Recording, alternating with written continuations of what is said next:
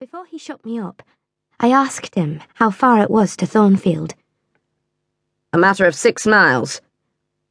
How long shall we be before we get there? Happen an hour and a half. He fastened the car door, climbed to his own seat outside, and we set off. Our progress was leisurely and gave me ample time to reflect.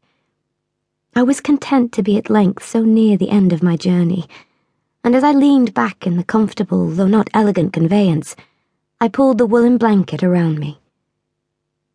Before long, in a half doze, as the light faded, the gentle rhythm of the carriage awoke my senses, and I found, having slipped downwards on the leather seat, that the underneath seam of my drawers was tugging at me in such a way that I latched on to the familiar sensation which so often had been a prelude to sleep in the dark dormitory at Lowood.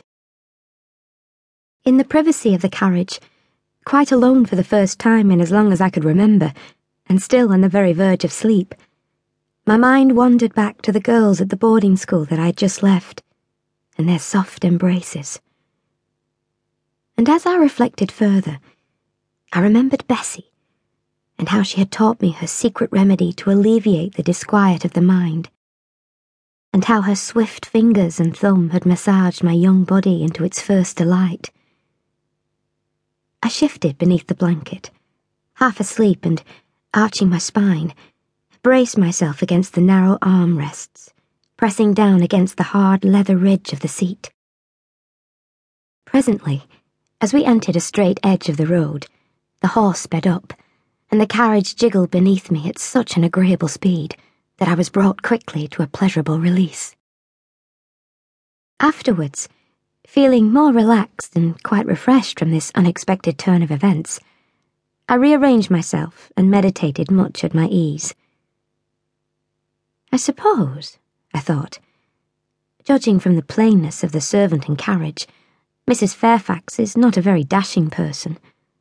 So much the better for I never lived amongst fine people but once, and I was very miserable with them.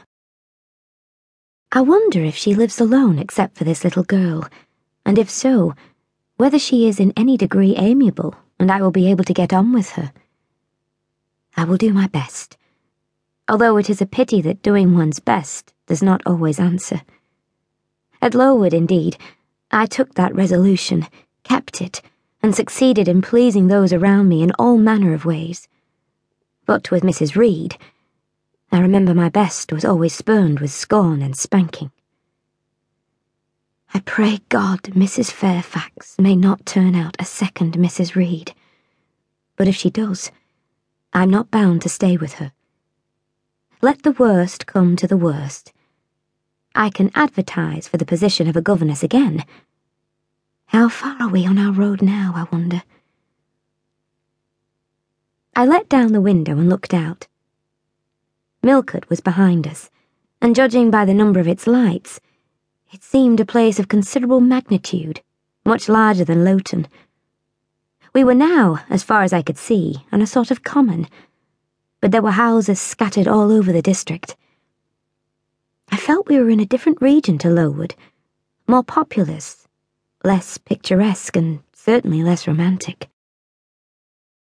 The roads were heavy, the night misty, and when my conductor let his horse walk all the way, the hour and a half extended, I verily believe two hours. At last he turned in his seat and, knocking on the car, said, You're not so far from Thornfield now. About ten minutes after, the driver got down and opened a pair of gates. We passed through, and they clashed to behind us. We now slowly ascended a drive and came upon the long front of a house. Candlelight gleamed from one curtained bow window, but all the rest were dark. The car stopped at the front door. It was opened by a maidservant. I alighted and went in. Will you walk this way, ma'am? said the girl and I followed her across a square hall with high doors all round. She ushered me into a room whose double illumination of fire and candle at first dazzled me, contrasting as it did with the darkness to which my eyes had been for two hours inured. When I could see, however, a cosy and agreeable picture presented itself to my view. A snug small room, a round table by a cheerful fire, and an armchair, wherein sat the neatest imaginable little elderly lady in widow's cap, black silk gown, and snowy muslin apron. Exactly like I had fancied Mrs. Fairfax.